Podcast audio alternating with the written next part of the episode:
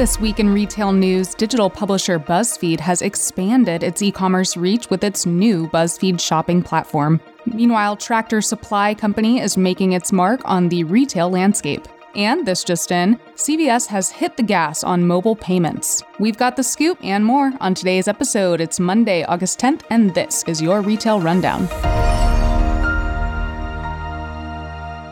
Today, we're joined by guests Bob Phibbs and Tony Donofrio. Bob, also known as the Retail Doctor, is an internationally recognized business strategist, speaker, and brick and mortar expert. Tony is the CEO of TD Insights. He's a respected industry futurist and recognized global top 100 retail influencer. Bob and Tony, thank you for coming back on the show. Thank you. Thank you very much. Pleasure to be with you, Julia. Happy to have you guys. And I would like to kick off with Tractor Supply. We have never talked about them on on the rundown. So, new retailer we're looking at today. They've been making headlines because of their strong second quarter sales. And for those listeners who are unfamiliar, TSC, we'll abbreviate it to that, is a general merchandiser. They focus on lawn care, home, and hardware goods. And during the pandemic, its net sales grew 35% for the quarter, and comparable store sales were up approximately 30%. So, doing really well, all things considered. Notably, they launched a two store BOPIS pilot in August 2016 before they deployed that service across its fleet of 1,700 stores by the following year. This June, Tractor Supply launched its debut mobile app, which features its loyalty program called Neighbors Club. And perhaps most impressively, TCS became America's first general merchandiser to offer same day delivery from all of its stores. The chain also increased the number of stores it plans to open this year from 10 to a whopping 80 new locations. Tony, some of our listeners might be hearing of Tractor Supply Company for the first time. What do you think differentiates them from others in the same category? Thank you very much, Julia, for that question. So, to me, Tractor Supply is one of those retailers that uh, timed things right in terms of getting into the pandemic. So, they were classified as essentials. And what happens in the essential to non essential phase of the pandemic, $125 billion was transferred between non-essentials to essentials in North America and 285 billion. So there was revenue coming their way because of their classification.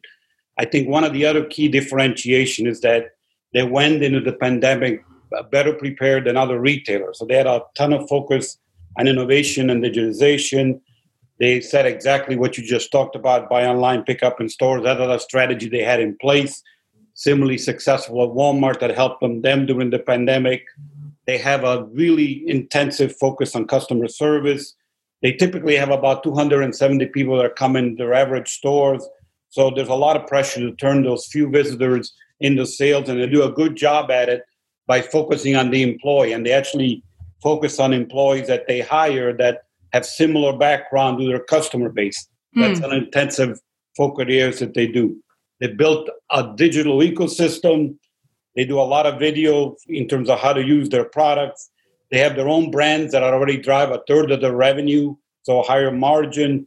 Each store is localized, so 15% of what they sell in their stores is localized to that specific store. They carry 18,000 items in a store, but they've expanded the website that they can carry over 100,000 items, which, as you said, they deliver very, very fast. And finally, the loyalty program is actually off to a really strong start. They have already 10 million members. So if I had to summarize, they were at the right place, right times in terms of the pandemic. They were prepared with digital innovation that was required to be successful, and they put intensive focus on their customers. So that'd be my view. Mm-hmm. Right place, right time, and all of the amazing stats that you brought to the discussion today. Bob, what is your thoughts? Are you on the same page? No, they're doing terribly. Tractor Supply. Of course, Tractor Supply is, I mean, they're clearly making the rounds with PR right now. Their mm. story is going everywhere. But, you know, also, Harbor Freight and Family Farm and Home are growing rapidly. True Value was up 15% just in April. I don't, I don't have their recent ones, but to Tony's point, when you're deemed uh, you will survive and you were prepared, that's the best definition of success, right? Preparation meets opportunity, and that's really it. So there's an awful lot that they do right. I don't have anything to say bad against them, that's for sure. I mean, quite simply, I think they talked about their goal is to make their customer experiences legendary, and that's great. But they also do something like 100,000 hours of free community work, which that's pretty amazing as well. So it's an old recipe being brilliant on the basics and looking for ways that you can innovate. Personally, when I have been in them, I feel that the hardware segment in particular is one of those that what the hell are you looking for? It's over here. Oh, great. Anything else? and, you know, that's fine, but the money and the margins are in the browsing. So I'm saying this to RV dealers, to sewing retailers, to anyone that camping supplies, anyone that's either helping us nest in our homes or get the hell out of them. A, this isn't going to last because other retailers will open up. And B, are you settling for crumbs when you could have the whole feast? Are you so concerned with getting people in and out? You know, it's a defensive thing that opportunities for the upsell, the add on, uh, compare and contrast, additional services are left in the wayside. So, you know, high demand covers a wealth of sins. I mean, I always like to be the guy who had high increases one year, but I never wanted to be there the next because it's a hard nut to crack consistently. Mm-hmm. Absolutely. And and you said there's a lot of opportunities for upsells and add-ons that they need to be aware of. When I looked at the online statement TSC put out, they said over 70% of their online traffic is from mobile. Because you both work with retailers so often, are you hearing a lot of discussion about making progress with their mobile apps because there's still a lot of retailers out there where you know there's a little left to be desired. Well i think you still run back to the same thing. I am not one of those guys that wants to download your damn app you know right. and it sounds like their loyalty is tied to the app. Use the app to get the points or something which on some ways is great but i can't tell you how many apps. You know i have an iphone and after a certain period of time, you start seeing the icons with a download button like, we removed this from your phone. If you want it, you can click and we'll put it back. But the goal of everyone, and unfortunately, it's the same goal as Walmart and Amazon, is one basket that follows us everywhere. Mm-hmm. And for us to have to download an app it's the same thing that Starbucks was looking at how do they license their technology? How does Amazon? But make no mistake, Amazon's big goal is going to be to be your banking statement, your insurance statement, your health statement, and oh, if you bought some other stuff from us at retail, it'll all be one statement that you'll get once a month. That's where they're going. So the more wow. retailers consider this idea of fragmentation and we're going to hold on to them, I'm not sure that it's got legs as much as you might hope. My view of that is that if you have a strong brand, you will attract a following to your app. So in the case of Tractor Supply, they do have 10 million. If you look at Starbucks, they have multi-million. Same thing with Apple. So it's really the branding is tied to, to what happened to the app. The app itself isn't itself magic because I agree with Bob. There's uh, way too many apps out there, and I have a strong loyalty and or I get a huge benefit for me from using the app I'm not going to download it. And or if I do download it, most of the time I'm going to forget about it. Mm-hmm. So Tony, you're saying it definitely has to do with your your following and how strong your brand is, really. Correct. And you made an interesting note, Bob, about Amazon. Some people still say Amazon's not a retailer; they don't compete in that space. They're a platform. They're a tech company. Do you disagree with that? Amazon's a data company that happens to have warehouses. I mean, the sooner we realize this thing should have been broken up a long time ago, and understand the aspirations are to find its way. The patents that they have been going after lately and talking about healthcare. I mean, Bezos said their goal is with all the robots, and they're going to have COVID testing throughout their warehouses so that you know that not only is it free from it all the way in the distribution, but the packaging and how it gets to you, et cetera. To make that bold move is going to take them getting into the healthcare business to be able to do it on their own and even Tractor Supply has talked about that they are set up this contact tracing for their stores, their distribution centers, and support centers, so that they quickly know who somebody might have come in contact with.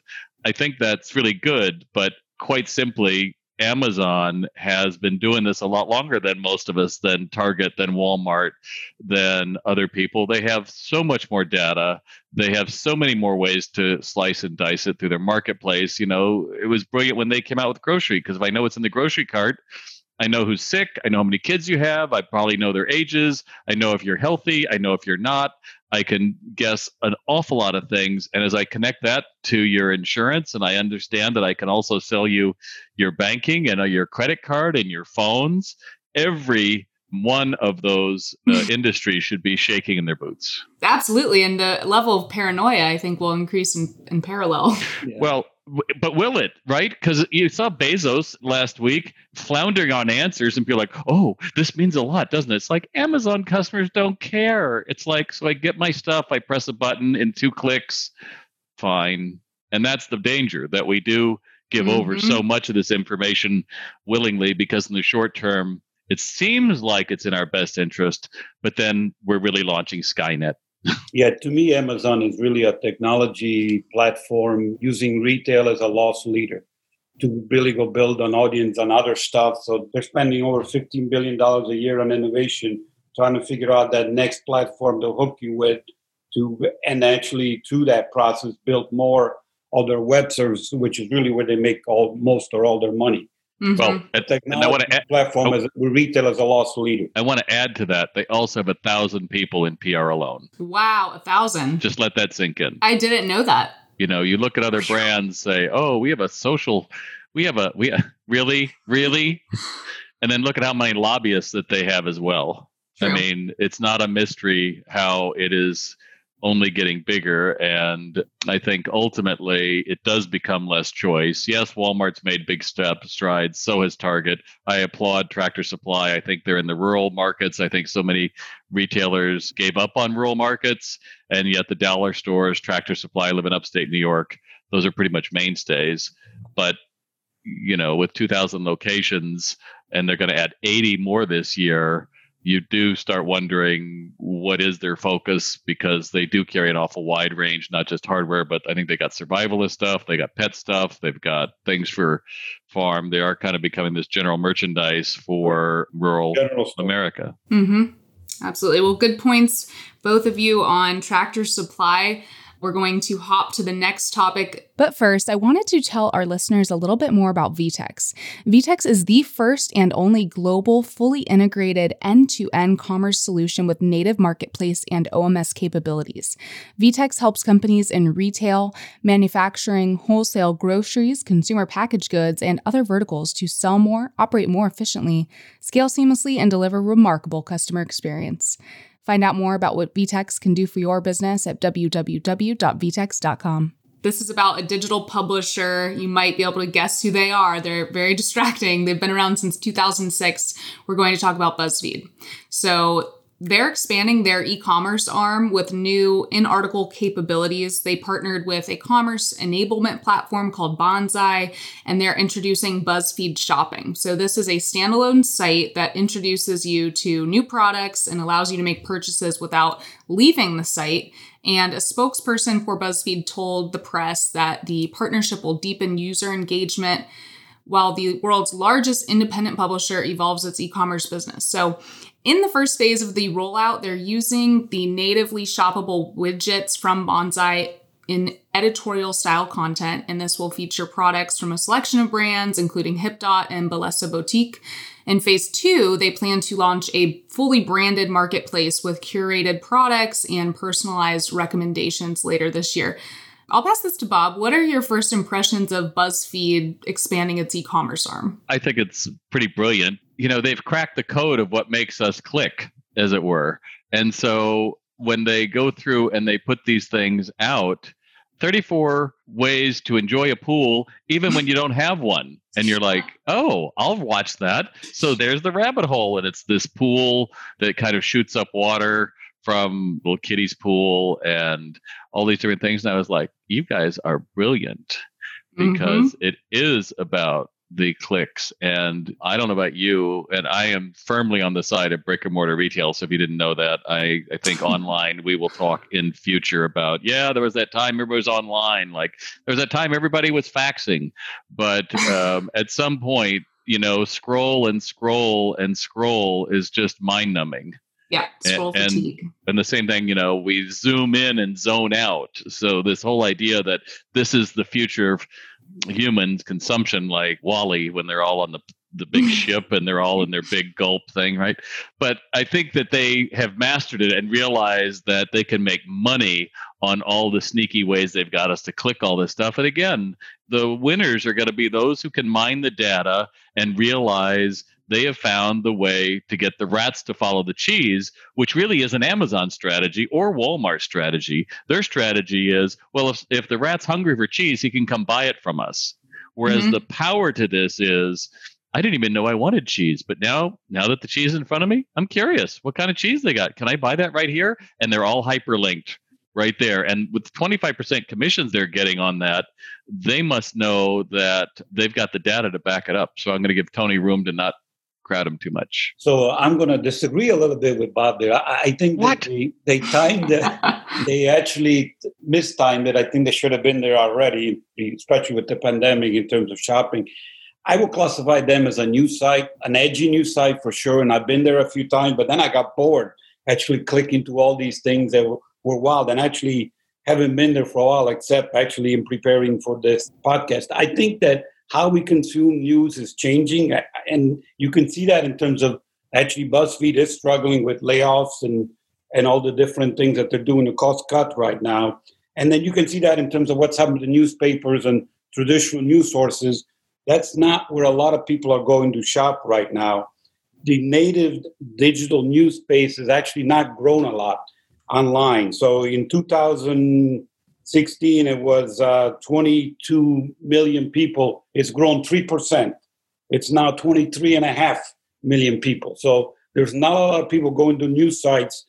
And you compare that to an instagram that gets 500 million people on uh, on a day in their stories and a billion people a month on their platform. So why do i bring up instagram? Well 14% of us adults actually use instagram as a news source now 15% get their news from Facebook. Mm-hmm. And 130 million people already shop on Instagram on a monthly basis and check out in the app. So I think news sites are struggling, and BuzzFeed to me is in that category. They're more of a follower in terms of where the trends are going. I like more the Instagram model where it's visual with short bursts of video that entertain you and actually engage you in that shopping. And that model seems to be more successful. So I'm not sure exactly how BuzzFeed evolves this going forward because after a while the edgy stuff gets boring. Mm-hmm. I think it's brilliant because I'm just looking at their titles. 31 cheap pieces of furniture and decor from Walmart that basically look like a million bucks. 39 things you might want in your life if you're a gamer. 34 slightly fancier versions of home stuff you're still using from college. they know how to write. It is like that amazing. And then they're going to show it at different places. And Tony, not to disagree too much to with you, but they're going to news sites. I mean, the New York Times just announced they have more money coming in from digital subscriptions than they do from print ads. And mm-hmm. that they are the choice of people. They have more subscribers in Seattle than the Seattle Times. So yeah, I just think that the difference, Tony, is I'm scrolling to my news feed and there's a pool. So what?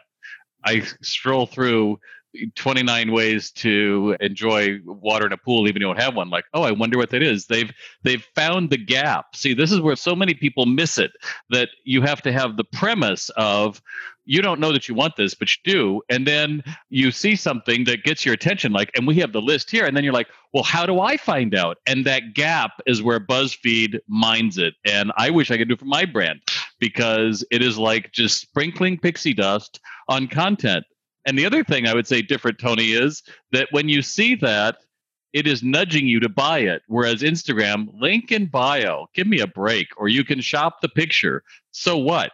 In this case, I could shop 34 items really quick, and they would then take that do a better job with it. So we're totally on the other side, Tony. I agree. No, no, no. And part to me is you first got to build the brand and build a following around the brand, and then the shopping to me is an addition to that.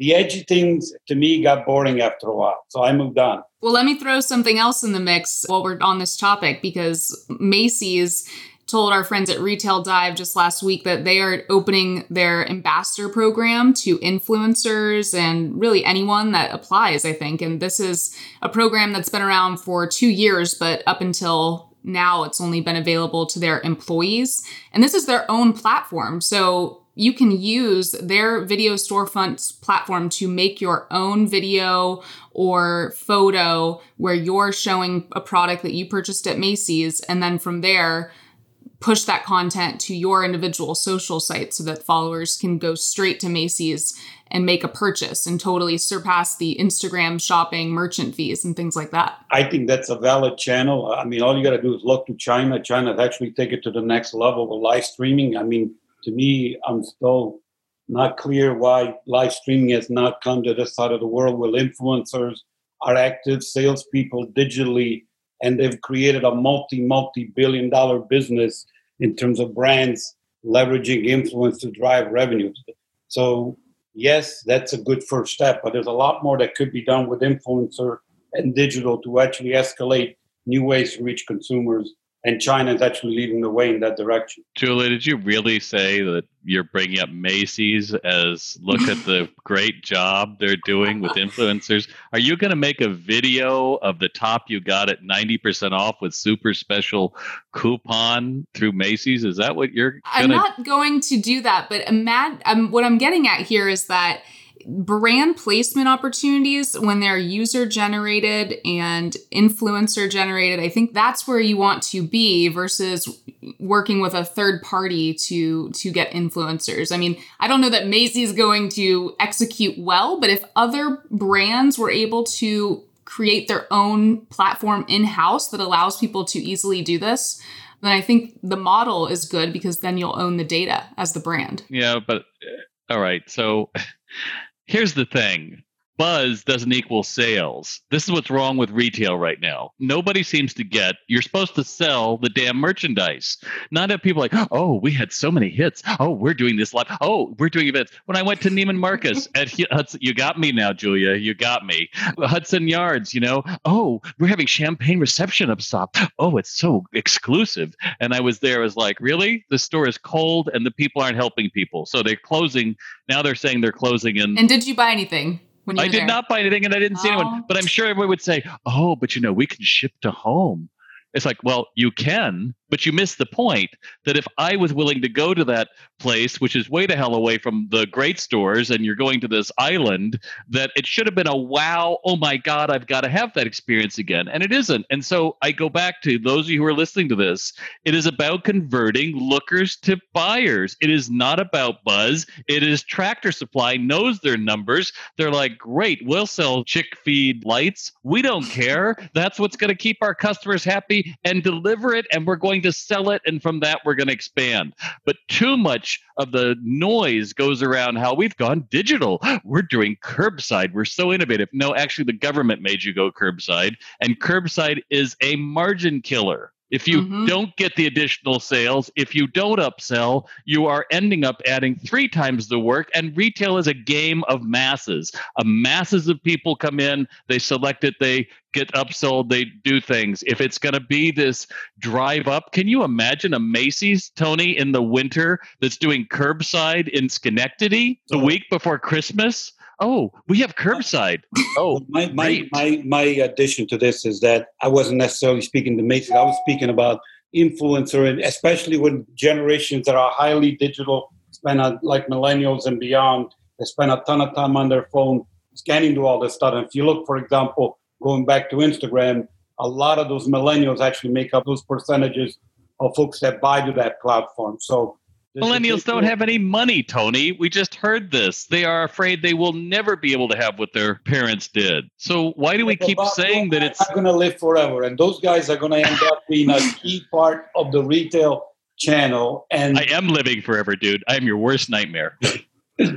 So, in my view, the new generations are going to adopt exactly what Julia was talking about more. Well, Bob, are you saying we should maybe leave the focus on Buzz to BuzzFeed? I think That's a good one. I'm not going to give you that. I'm going to fight you on that. I would say that, look, here's the issue. And I think in really strong terms, if BuzzFeed can understand it isn't about getting clicks, it's about getting conversions. How are we going to make money on this? Then they are incented if they're going to take 25% of the money to really do a great job to feature these products. And i do think to me that's not influencer that is paid promotional. It is a matter of knowing how to leverage what they know. I don't think macy's knows how to write something like that. I don't think most of us do. And amazon wouldn't try to do it because hey that's not our market. Mm-hmm but I can see this expanding. But again, I think the way it would expand is through BuzzFeed partnering with these other better brands and saying, we're having our holiday. Can you imagine the holiday lookbook? I don't think that Neiman Marcus is going to be the one that everybody is talking about the his and her matching convertible Ferraris with a painting of I don't know the Last Supper on the back. I don't know, but it is going to be about trusted sources. And if BuzzFeed, let's face it, we all know the brand and we all don't have anything bad associated with it. It's not like I've had a bad experience with it. I think that's a winner. I do. I wasn't aware of it before our call today, but I think it's very smart. Good. Well, we got a little bit of a differing viewpoint on that topic, and let's hop to the next one and the last one for today, which is on payments. And for the good news this week.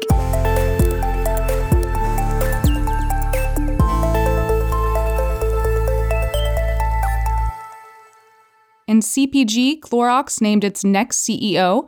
Its current president, Linda Rendle, will assume the role on September 14th, bringing the number of Fortune 500 women leaders to a record 38. Last week, Beyond Meat saw its U.S. grocery sales nearly triple in the second quarter as more consumers cooked its meat free products at home. Dick's Sporting Goods will open 11 new locations across nine states in the U.S. this month. The new stores will bring approximately 300 collective jobs to communities through the hiring of full time, part time, and temporary associates. At least in the US, we've had a lot of back and forth about whether or not certain companies can only accept digital payments and not accept cash. But, anyways, in collaboration with PayPal Holdings, CVS Pharmacy is the first national retailer to integrate PayPal and Venmo QR code technology to its checkout. This is across its 8,200 standalone stores. And PayPal's chief product officer, Mark Britto, told members of the press that the essential nature of pharmacies makes CVS the perfect candidate to accelerate digital and touch free payments. So, using the PayPal QR code, shoppers will be able to pay using stored debit or credit cards, bank accounts, PayPal balance, or credit through their phones. And the same goes with Venmo QR codes. So, PayPal does not charge fees to the customer when using PayPal or Venmo. This is seemingly an easy way to check out an alternative to maybe Apple Pay or cash. Tony, in the past, consumer attitudes toward mobile pay were the biggest barrier to the adoption in the US at least. And I know you're very well versed in China where that is not a problem. But do you think now, with the greater demand for touchless, especially with COVID, that CVS rollout will set a new precedence? Well, uh, Julia, let's actually start in China just to give you a difference in terms of the adoption rate to really understand how far the US is behind. So, in China, in March 2020, 765 million people use mobile pay. That compares to the US, which in 2020 will get to 69 million. So, it gives you an idea how far behind we are. Any marketer project that number will eventually get to 80 million you know, both countries have a really high smartphone penetration rate, so that's not the issue. And the key difference is the following China actually skipped credit cards. So they went from cash directly to mobile pay, and credit cards are really not that much used in China, very sporadic. The problem with mobile pay in the US is that we're hooked on our credit cards and the rewards behind them. Mm. And until that gets solved, the CVS thing will help in terms of adoption, but to me, you got to put more meat behind the bone in terms of me just being able to pay with my PayPal account versus my credit card, especially with retailers removing all the technology barriers with the signatures and not doing a lot of touching. again, I'm not one of those guys that's rushing to sign up the mobile payment kind of thing because the credit card actually got easier. And it really works more with strong brands like Starbucks, which has 20 plus million, and Apple. But those are very, very low penetration compared to what market possibility. So, yeah, good move. It takes hardware investment, which has been one of the barriers to actually get it deployed. The latest report that I just saw that came out in April, mobile pay has actually been declining since its peak of over about 7% to roughly about 5% now. So it's not a, a growing market. So hmm. CVS will help jumping in, but I don't see a long term unless it's tied to something else other than make it easier to pay. Really great points, Tony. I'm, I learned something from what you were saying about the penetration in China versus US. And the most interesting thing you pointed out is the credit card aspect, how China kind of skipped over that. And we are all attached to our Amex points and, well, not as much as our, our flight points that we get right now. But Bob, I've heard a lot on the news recently about, you know, maybe credit cards will be a thing of the past soon. What's your take on payments? I don't see that the major credit card companies are going to be out of business. I mean, uh, let's be honest, digital payments still have a long way to go for adoption. It's a solution still working for a problem. I don't think anyone said it's just so hard for me to take out my credit card. Hmm. I mean, I've never heard that. Or, wow, I really want the ability to access my PayPal to pay them quicker. I think most of us are like, screw it. Give me 30 days to float that money. I would much rather do that than take it directly out of my account. I just think, yes, it's an option, just like Opus is an option and a lot of other things, but clearly is it going to help me make more sales?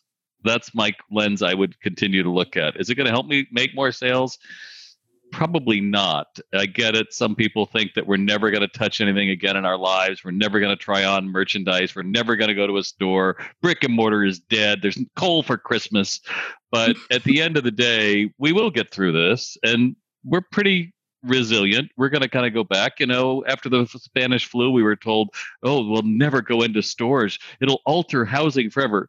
You know, the next year we were in speakeasies in Prohibition, and we just gone through a pandemic, which has cost 635,000 lives. So I just think it becomes really hard to predict the future. And I think contactless payments is, yes, an option. But make no mistake, why is Google and why, why are they all offering this because they want the fees that MasterCard and Visa got. Mm-hmm. So I have another question to throw in the mix here. We had someone on the podcast a while back and they said it's absolutely ridiculous to plan a store format or redo a lot of your physical retail store because of the pandemic because that will eventually end. What do you guys think about that? So, in my point of view, yes, you got to do whatever you need to do to take care of the safety stuff. So, all the pandemic kind of protocols, you got to make sure that those are in place. But ultimately, the store is, continues to evolve. I'm this one. I violently agree with Bob. The physical store is going to be an important, critical asset of a retailer, the most important asset. Because so, I also agree with Bob.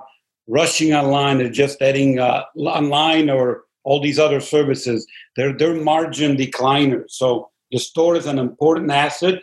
It will change and adapt in terms of how the consumer like to shop but it's a critical asset for the retailer going forward. You know, I would point back to uh, Nordstrom's New York City and a competing publication yesterday put out this thing about how Nordstrom is failing with New York. It's not where they thought it would be.